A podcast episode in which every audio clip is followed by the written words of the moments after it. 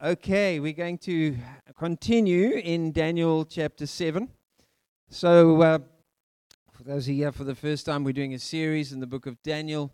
And last week we set ourselves up for a closer look by comparing it to chapter 2. Structurally, that uh, the two chapters go together inside the book of Daniel. And we saw in chapter 2 there were four successive kingdoms that would precede the coming of God's kingdom. And we noticed then several contact points between that and chapter 7, especially the first several verses. And we also saw uh, a number of contact points with the creation narrative the sea, the wind, uh, that sense of chaos, and then stuff starting to emerge. And then the arrival of this in verse 9. As I looked, thrones were set in place, and the Ancient of Days took his seat. His clothing was as white as snow. The hair of his head was white like wool. His throne was flaming with fire, and its wheels were all ablaze. It's almost like a chariot throne. A river of fire was flowing, coming out from before him. Thousands upon thousands attended him. 10,000 times 10,000 stood before him. This is a great king. His court has 100 million people in it. Um, and, you know, you, you're meant to not think the numbers literal, of course. The court was seated, the books were opened. Then I continued to watch because the, of the boastful words that the horn was speaking. It's like there's this little tonsil in the corner, and he's talking, and he doesn't even realize whose presence he is. I kept looking until the beast was slain its body destroyed, and thrown into the blazing fire. The other beasts had been stripped of their authority, but were allowed to live for a period of time. In my vision at night, I looked, and there before me was one like a Bar Enosh, or a Ben Adam, or a human being, or a son of man. We'll talk a bit more about that. Coming with the clouds of heaven he approached the Ancient of Days and was led into his presence. He was given authority and glory and sovereign power. All nations and peoples of every language worshipped him. This is a Jewish prophet talking about a human being being worshipped. His dominion is an everlasting dominion that will not pass away. His kingdom is one that will never be destroyed. I, Daniel, a Jewish prophet, was troubled in spirit. The visions that passed through my mind disturbed me. And I approached one of the hundred million that was standing there and asked him the meaning of all this. So he told me and gave the interpretation of these things. The four great beasts are four kings that will rise from the earth. Sounds familiar. But the holy people of the Most High will receive the kingdom and will possess it forever, yes, forever and ever. So we, we could stop right there because what you've just seen is the main point. He's going to go into more detail because he's curious, but that's the main point. Then I wanted to know the meaning of the fourth tonsil. What was different from all the others and made it so terrifying with its iron teeth and bronze claws, the beast that crushed and devoured its victims and trampled underfoot whatever was left? I also wanted to know about the ten horns on its head and the other horn that sprang up, before which three fell. The horn that looked more imposing than the others and had eyes and a mouth that spoke boastfully. And as I watched, this horn was waging war. So now we, we, we pressed replay. It's not doing this again. It's the same vision, but he's almost like getting a chance to go back into the vision and watch it a bit more. By the way, if you're in the prophetic and you get a dream or a vision and you're not quite sure, you can ask to go and watch again and look for the details you missed. It's not cheating, it's like you can do it. Where was I? Um, verse 21. As I watched, yes, the horn was waging war against the holy people and defeating them. Until the Ancient of Days came and pronounced judgment in favor of the holy people of the Most High, and the time came when they possessed the kingdom. Same story, literally the same story, not, a, not another event. And so he gave me this explanation. The fourth beast is the fourth kingdom that will appear on earth. It'll be different from all the other kingdoms and will devour the whole earth, trampling it down and crushing it. The ten horns are the ten kings who will arise from this kingdom. After them, another king will arise, different from the earlier one. He will subdue three of those ten kings.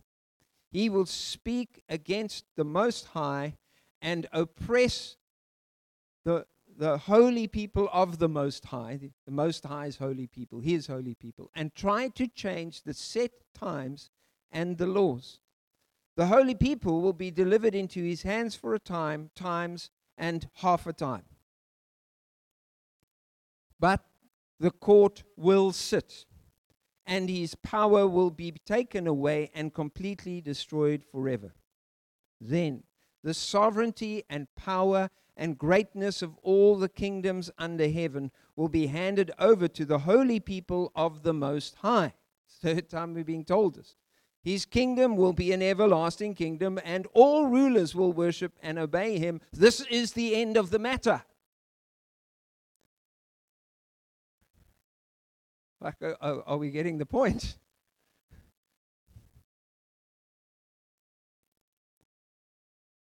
There's so much that's gone on. I, Daniel, was deeply troubled in my thoughts. My face turned pale. But I kept this matter that I could not explain to myself. So, quick recap. Chapter 7 parallels chapter 2. We have four kingdoms represented in chapter 2 by different metals in a statue. Now they're represented by beasts that are increasingly beastly. They lose their humanity, even though they are human kingdoms. There are echoes, of course, and contrasts with the biblical story of creation. We're actually dealing with creation, decreation, and recreation, as it were. Something's broken, what God had put in creation, and so creation itself is going to be repaired.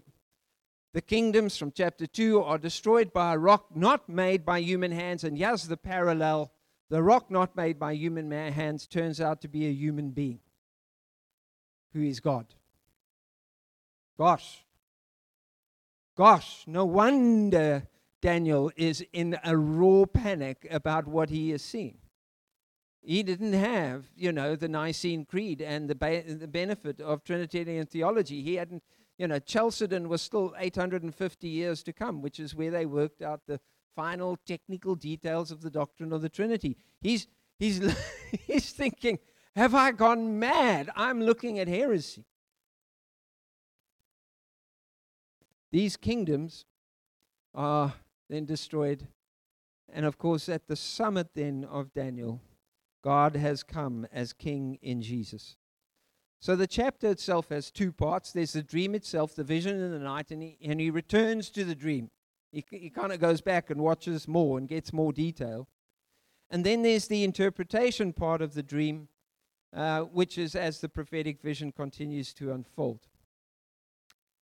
And even in as this is going on, Daniel is conscious of what's going on inside of his spirit. He is freaking out. He's finding it, he, you know, I mean, later in the book, you'll have an experience where he literally feels ill. Um, but he's completely mystified. He's troubled, he's curious, and he's full of questions, which is great because he actually like engages it inside the prophetic encounter. So, we can proceed with caution because certainly the prophet didn't understand all that was going on. And you know, Peter makes this point clear. The prophets were, you know, the Holy Spirit almost like picked them up like a river and carried them along. It wasn't involuntary. Of course, they worked with God, but but they were in a flow that they didn't fully understand. They couldn't tell you what all of this meant. I mean, some of it seemed to outright contradict the stuff that they'd been taught. Now, can I quickly make a distinction here? They were looking forward to a Messiah who is now, Hebrews chapter 1, from verses 1 to 4, the final and full communication of God. When we look back through Jesus, we, we don't expect more information that adds to Scripture. They were still in the download phase of Scripture. which would reach its full culmination in Jesus. In other words, some of the stuff in the prophetic, he's being stretched beyond. So was Jeremiah. So was Isaiah. The Spirit was leading them up and up and up and up to this summit of revelation in the person of Jesus Christ. And Daniel, in these moments at this chapter, is at one of the highest, highest points in the entire Old Testament prophetic journey. Now, every step is necessary. But make no mistake, for this remarkable vision. So we need to look and understand. We can tread carefully, but we should not ignore it. So there are several things to note. Firstly, Jesus said, When you see this human being with divine attributes, this human being who turns out to be God, that's me. This is who I am. Even though it led to his death, charged by the high priest at his trial, demand, tell us, are you the Messiah, the Son of the Blessed One? I am. You will see the Son of Man, talking about himself. I am this Son of Man. What's going on? Daniel is being given a vision of Judgment Day. This is the end of the world. He's seeing the end of the world. He is seeing the end of all human kingdoms, and they end because they come under judgment. And so we move from the place of the chaos and the wind and the seas into the throne room of the great king, which, of course, in, in the normal practice of ancient cultures, the throne room is a courtroom. the king was the judge. And so you went there. So you, you know, you didn't have a judiciary and a president. You just had a throne room, which was a courtroom. And so you go into the courtroom, and the books are open, and the scrolls are unrolled, etc., etc. So this is Judgment Day. This is the end of the world. But the end of the world, then, according to the logic of the prophecy, happened 2,000 years ago. So potentially, the new creation started 2,000 years ago. Ah, okay. So, what do we need to remember? We need to remember the telescopic effect of prophecy, where things that are in distance you know, separated, and you look at those mountains, you can't quite tell which is the furthest and which is the nearest, and and and and you also can't tell what you can't see in between. So you know, the person looking down at, uh, on the on the on the view line on B can't see that there's a car, there's a gap, there's a that's a timeline between that and A, and the prophetic is looking not over a landscape, but it's looking over a timescape and those things sometimes get compressed. So Jesus comes, and the end of the world happens. Jesus is announced, Jesus is introduced, and the end of the world happens. Well, at least that's what Daniel maybe thought was actually going on. And the prophets would have been curious. And certainly the Jewish nation thought that when Messiah comes, this is it. This is the great and glorious day of the Lord. The enemies of God will be judged, and the people of God are going to be liberated. So he's given a, a vision, and the new creation effectively has begun. Why? Because God's kingdom is being established. So now there's an added twist. Although the kingdom is future, the New Testament in general and, the, and Jesus in particular is very clear that the new creation, the relaunch of humanity, has already begun in Jesus. 2 Corinthians chapter 5, verse 17. Now, if anyone is in Christ, the new creation has come, or they are a new creation. But most likely, uh, the, probably the best translation is if anyone is in Christ, look, there is the new creation. The new creation in the form of a human being is walking the earth. God is you know, overthrowing decreation by starting with human beings and depositing into time and space and history his new creation. And he began that with Jesus. So it's true. On, in the day of Jesus, the old order of things was passing away. New things were starting. The new creation has begun. So, in theological shorthand, we talk about the kingdom that is both now or not yet, or inaugurated, uh, but not yet consummated. In other words, consummated is when there's literally no other kingdoms. And so you get a hint of this in the text where it says, And so the other kingdoms were allowed to endure for a time, and then, you know, everything got wrapped up. But of course, that's not the first thing that strikes you in the text. So the beast is overthrown in Daniel 7 when judgment is pronounced in favor of the Son of Man.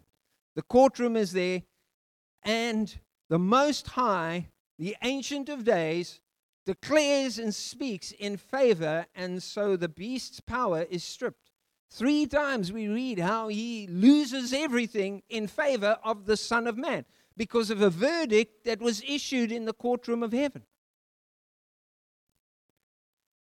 But don't miss the fact that this happens in the midst of warfare and suffering and pain. And supremely, we don't uh, fully understand this. Jesus was the first person to take the suffering servant passages in Isaiah, most famously Isaiah chapter 53. He was wounded for our transgressions, he was crushed for our iniquities. Uh, the punishment that brought us peace was upon him. We all, like sheep, have gone astray. Each of us has turned to his own way, and the Lord has laid on him the iniquity of us all. And so it pleased the Lord to crush him and wound him. He was a suffering servant. Jesus understood, like no one else did, that the suffering servant and the victorious, glorious Son of Man is one and the same person. We'll see more of this in chapter 9. But it is a matter of historical record that Jesus suffered and died under the Roman governor Pontius Pilate, in other words, by a, a power of the fourth beast. But he was judged for our sin and vindicated in his righteousness, and the Most High, the Ancient of Days, issued the verdict in his favor. Now, Revelations 4 and 5 take us back to heaven's throne room as a courtroom. And in that same there, there is the mighty waters. There's the, you know, the glorious God. There is the white hair. There's the eyes. There's the, the imagery of God. It's the same eschatological picture, as it were. Sorry for the big word. Um, but then we go there and we see the books and scrolls, and we see it's, you know, these things are being opened. And we see in verses 5 and 6 of chapter 5 that the lion of the tribe of Judah. The root of David, no, not the fruit of David, the root of David. He came before David, even though he's one of David's descendants. The root of David has triumphed. But when the Apostle John looks in the prophetic realm, what does he see? He sees a lamb that's been slain. You see the suffering servant and the triumphant Son of man, the Son of God, is one and the same person. That mystery stymied the prophets for hundreds of years. Jesus was the first one to fully understand. Even John the Baptist, the greatest of the Old Testament prophets, didn't understand all this suffering, didn't understand all this opposition, didn't understand why the beast was winning against the holy ones. he sends a message to Jesus Are you the one? I mean, he had said, Behold the Lamb of God who takes away the sin of the world. And yet he's imagining a triumph, and all he is seeing is suffering and pain.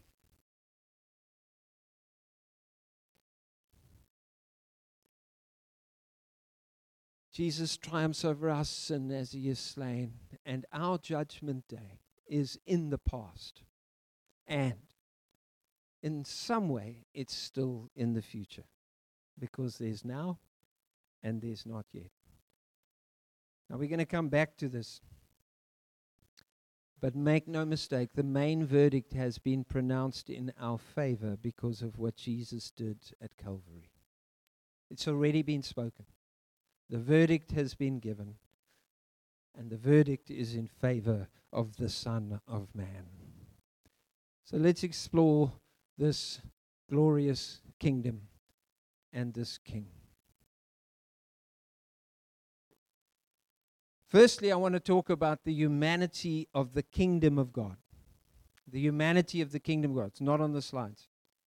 Get back to Genesis chapter 1. You see that the rule of God is intended to be exercised through people who are made in his image.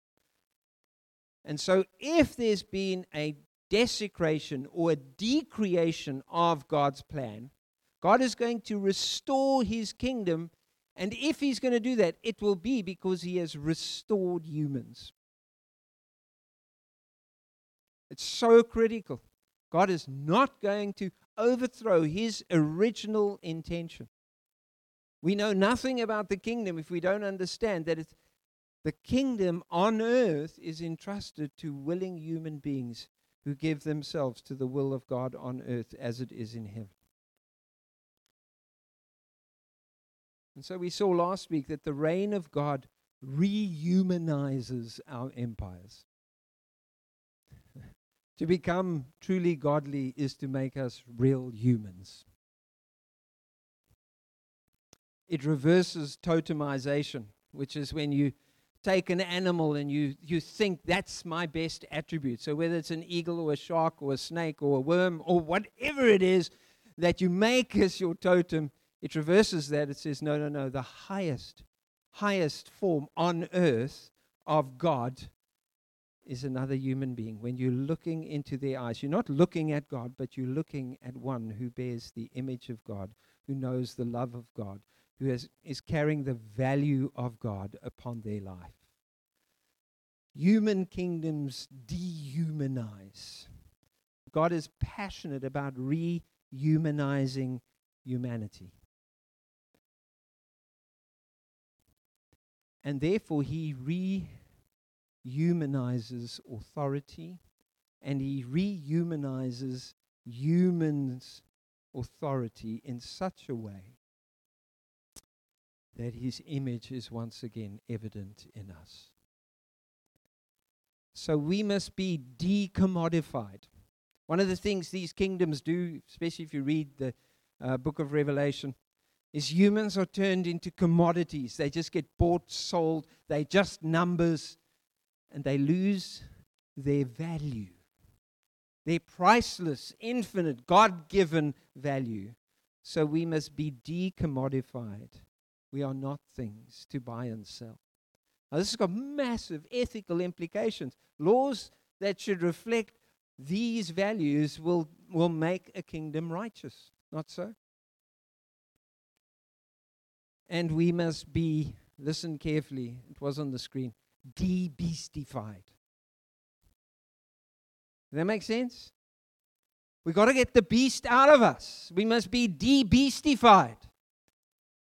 Where we, we're behaving more like animals instead of like God. Where it is you know, in the language of evolution, the survival of the fittest and the fastest, and the one who's red in tooth and claw, well, they will prevail. No, no, no. So we come to the next point, which is now this. If we see the humanity of the kingdom, then we're confronted by the humanity of the king. You see, in Genesis 1, God will reign through man. Now, Daniel's going, God will reign as man? God becoming man to reign? How dare I even think that? No wonder he's stunned, distressed, confused, and has a truckload of questions. It's a thoroughly Jewish prophet who sees a pre existent divine and yet human figure, and he is awestruck and confused. So remember, this is Aramaic. It's the last of the Aramaic chapters. The Aramaic phrase, bar anash, means human being. It says, I, I saw one like a human being. I saw a human being. It's, it's a metaphor to say like. He wasn't saying I saw, you know, he's, it's like, I, but of course he's glorified. He's, he's, he's radiant. He's in heaven and he's human. Now, just a little bit of technical stuff here. A literal translation of Bar Anash, Enash, is son of man. Bar meaning son in Aramaic, Enash, man. But the equivalent meaning in English would simply be human being. That's how they would say human being. But Christian translators have retained the literal translation because these exact words in Aramaic are the words Jesus used to describe himself. And Jesus would have spoken largely in Aramaic. And so he's literally talking about himself using this ditto, same phraseology. So, what do we see? We see the Son of Man receives authority. That sounds fair enough. That still sounds like Genesis 1. But glory, yes. Image of God, yes, okay. Sovereign power, kingdom power. What? He becomes king and he is worshipped for all eternity all nations, all peoples. The kingdom of God has a human king. Daniel is stunned. Now, when we get to the New Testament, we've had to wrestle with this, and it took us several hundred years to get our heads around this. But make no mistake, when Peter had been walking with Jesus, and Jesus said, Who do people say I am? Some said prophet, some say Elijah, some say Jeremiah. We don't know. Some say John the Baptist. Who do you say I am? You are the Mashiach. You are the Messiah. You are the Son of the living God. Jesus had been calling himself Son of Man, and Peter, on behalf of the disciples, makes the connection. If you're that Son of Man, then you're the Son of God. Blessed are you, Simon, son of John. This was not revealed to you by flesh and blood, but by my Father in heaven. I tell you, your name is Peter, but on this rock I am going to build my church. The gates of hell will not prevail against it. And I'm giving you the keys of the kingdom. This stuff we're looking at is the key. I'm giving the identity of Jesus, the work of Jesus, the stuff he has come to do, the identity of the king. This is what unlocks the kingdom. But the Jewish ambiguity goes deeper because not only was this contrary to Jewish expectation, especially, and, and, and so uh, we've seen Daniel was like this bestseller at the time of Jesus, but there were these passages that absolutely stymied them. So there's the humanity of the king. The kingdom of God has a human king. But now Jesus represents all humanity. You see, Son of Man also means son of Adam. If you use the Hebrew language, remember, New Testament is mainly in Greek. Most of the Old Testament, vast 99% of it is in, uh, in Hebrew. And then these few passages, especially in Daniel, are in Aramaic.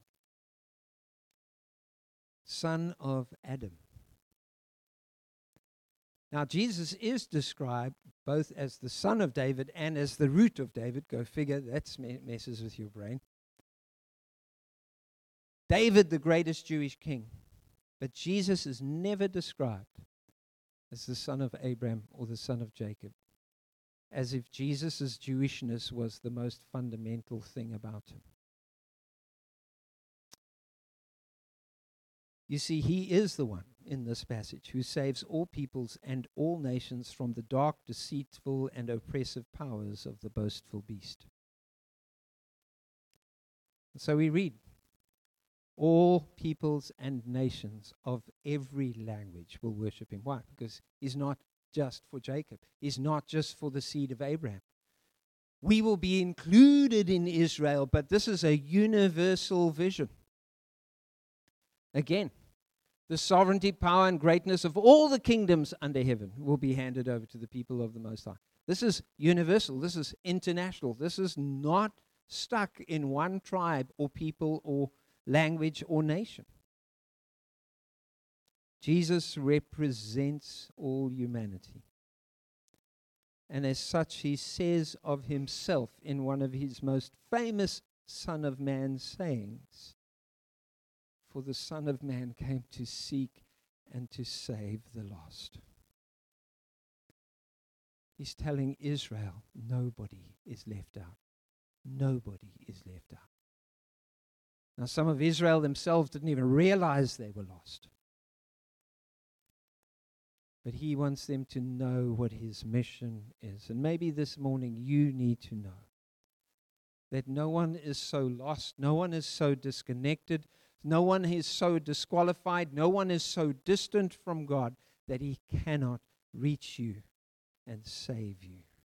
He wants to find you, he will seek you and save you to bring you home one of his greatest Son of Man sayings. And so the king represents and redeems this king, this God king, all humanity.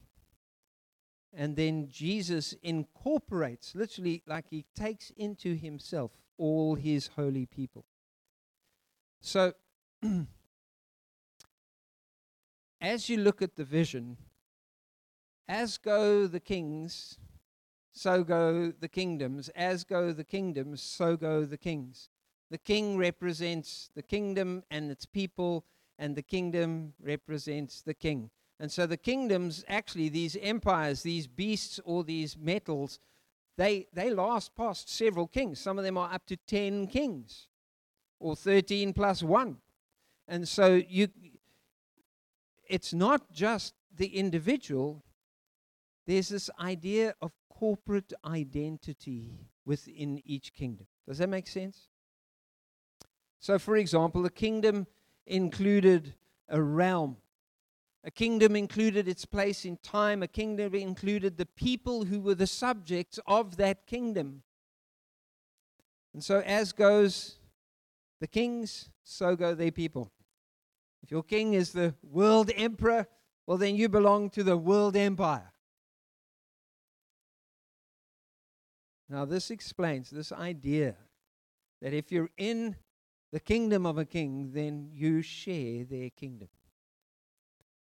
So we read in verse 18, but the most uh, the holy people of the most high will receive the kingdom and will possess it forever. Yes, forever and ever. What's the contrast? Remember this is the end of the matter. This is the end of the matter. It's been firmly decided. We've seen it three times over. Like you're going to have all these other kingdoms, but when this kingdom is fully and finally established, this is the end. It's done. There ain't any others that will ever displace it. Yes, there'll be warfare. Yes, there'll be suffering. Yes, there'll be hardship. But this is the end of the matter. Forever and ever. Yes, forever and ever. forever? Yes, forever and ever. Get the point? We read that the Ancient of Days came and pronounced judgment in favor of the holy people of the Most High. So he pronounces favor of the Son of Man, but he also pronounces in favor of the holy people. Why? Because he's their king.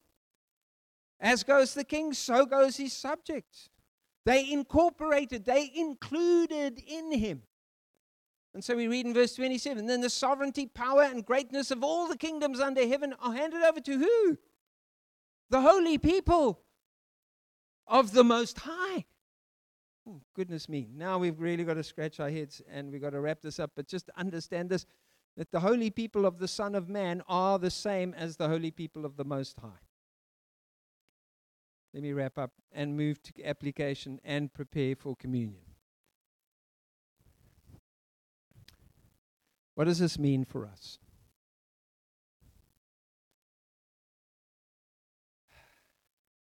His reign becomes the reign of the people. You see, the people of the Most High, the people of the Son of Man, are incorporated and included in Him. So, what is true of Him in terms of His reign becomes true of them, which means that once you've put your faith in Jesus, what is true of Him becomes true of us. Now, there are limitations to that statement. He alone is God the Son. There are uniqueness aspects, but there's so much about the kingdom. We're not told we'll become divine. We are told that we will share the kingdom, its authority, its fruit, its root, its power. We will possess this kingdom. It's mind blowing. Now, there are four things I want to make at this point, and then be done. We are His people. By faith, we belong to the kingly Son of Man. As His people, we then belong to the Most High. So we belong to Jesus and we belong to the Father, which means you read in John's Gospel, Jesus simply says this belonging to the Son means belonging to the Father. belong to the Son of Man, you belong to the Most High, to the Ancient of Days, to God the Father. We are His people. We are the people of the Most High. We are His holy people. Again and again and again, three times. That's the description of the people who belong to Him. They are holy. You see, He shares not only His name, but His nature with us. That's amazing. You know, so often we are praying for different kingdoms, but we're praying that the name of the president will change to someone whose name sounds more like mine. We want kings that look and sound and talk like me. Then the world will be fine. No, we don't need a change in name, we need a change in nature.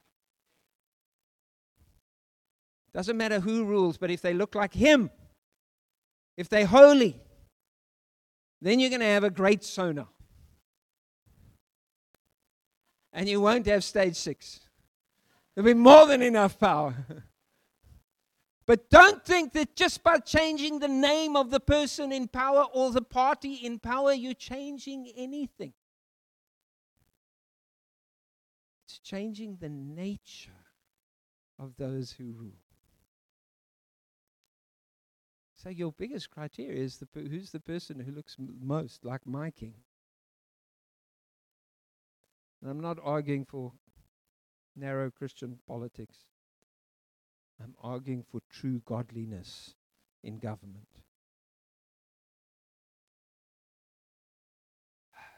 So if he shares his nature with us, then we're holy and we are included in him. Again and again. So the New Testament takes these ideas. It's a little bit like Daniel is like this atom, and the New Testament just splits the atom, and all this power and revelation just bursts out of it. But believe me, it's not missing in the Old Testament, it just hasn't been exploded. And so the New Testament takes this phrase and captures this idea of being incorporated in our King by saying, You are in Christ Jesus, you are in the Messiah. The Messiah was just the name, Christ was the name for the anointed King. You're in the King Jesus.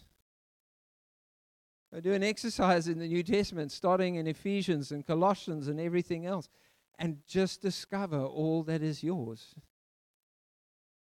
in Christ Jesus. His holiness makes us a holy people because we're inside Him. By faith, through our baptism and the faith that is represented in that baptism, we are clothed with Christ. Galatians 3. Literally, you're dressed. When God looks at you, He sees His Son, He sees His daughter. Yesterday, I was sitting with someone preparing for baptism. And as we began to speak through this new identity of being incorporated into Jesus, precious tears just began to flow. As the person is being touched so deeply by the baptism image that God washes us and then incorporates us into Himself and places upon us His identity. I define you, not your story, not your past. Now, your birth family and your birth context is a gift from God to you. Not saying it isn't. And we come to terms with that and we work our way. But the greatest identity you will ever discover is the identity of being His. Our past does not define us because the new creation includes us. In His eyes, we are holy people, but then in His eyes, we're a warfare people. Human empires hate holiness. They will always wage war against the kingdom mandate to redeem and save, to deliver, set free, to honor and love the ones Jesus would call the least of these. See, kingdoms worry about the most. Jesus, his heart is for the least. We'll return to this warfare next week. We'll return basically to some of the stuff on the beast because the next two chapters give us a lot. And we're a people who reign. Make no mistake. How? The more we submit to the king, the more he releases his reign to us and through us. Reigning with Jesus means serving with Jesus. Mark chapter 10, another one of his most absolute famous sayings about the Son of Man. Jesus contrasts, so remember what is true of him is true of us. We reign with him. Jesus called his disciples together and said, You know that those who are regarded as rulers of the nations, the Gentiles, lord it over them, their high officials exercise authority over them. Not so with you. Instead, whoever wants to become great among you must be your servant. Whoever wants to be first will be the slave of all. This is what it looks like to reign in the kingdom of God. For even the Son of Man, this glorious heavenly figure, did not come to be served, but to serve and give his life as a ransom for many. And that is why people from every language and tribe and nation and tongue will worship him forever and ever and ever, because nobody has a kingdom like this king. What is true of him becomes true of us because what was true of us became true of him. We were sinners, far from God.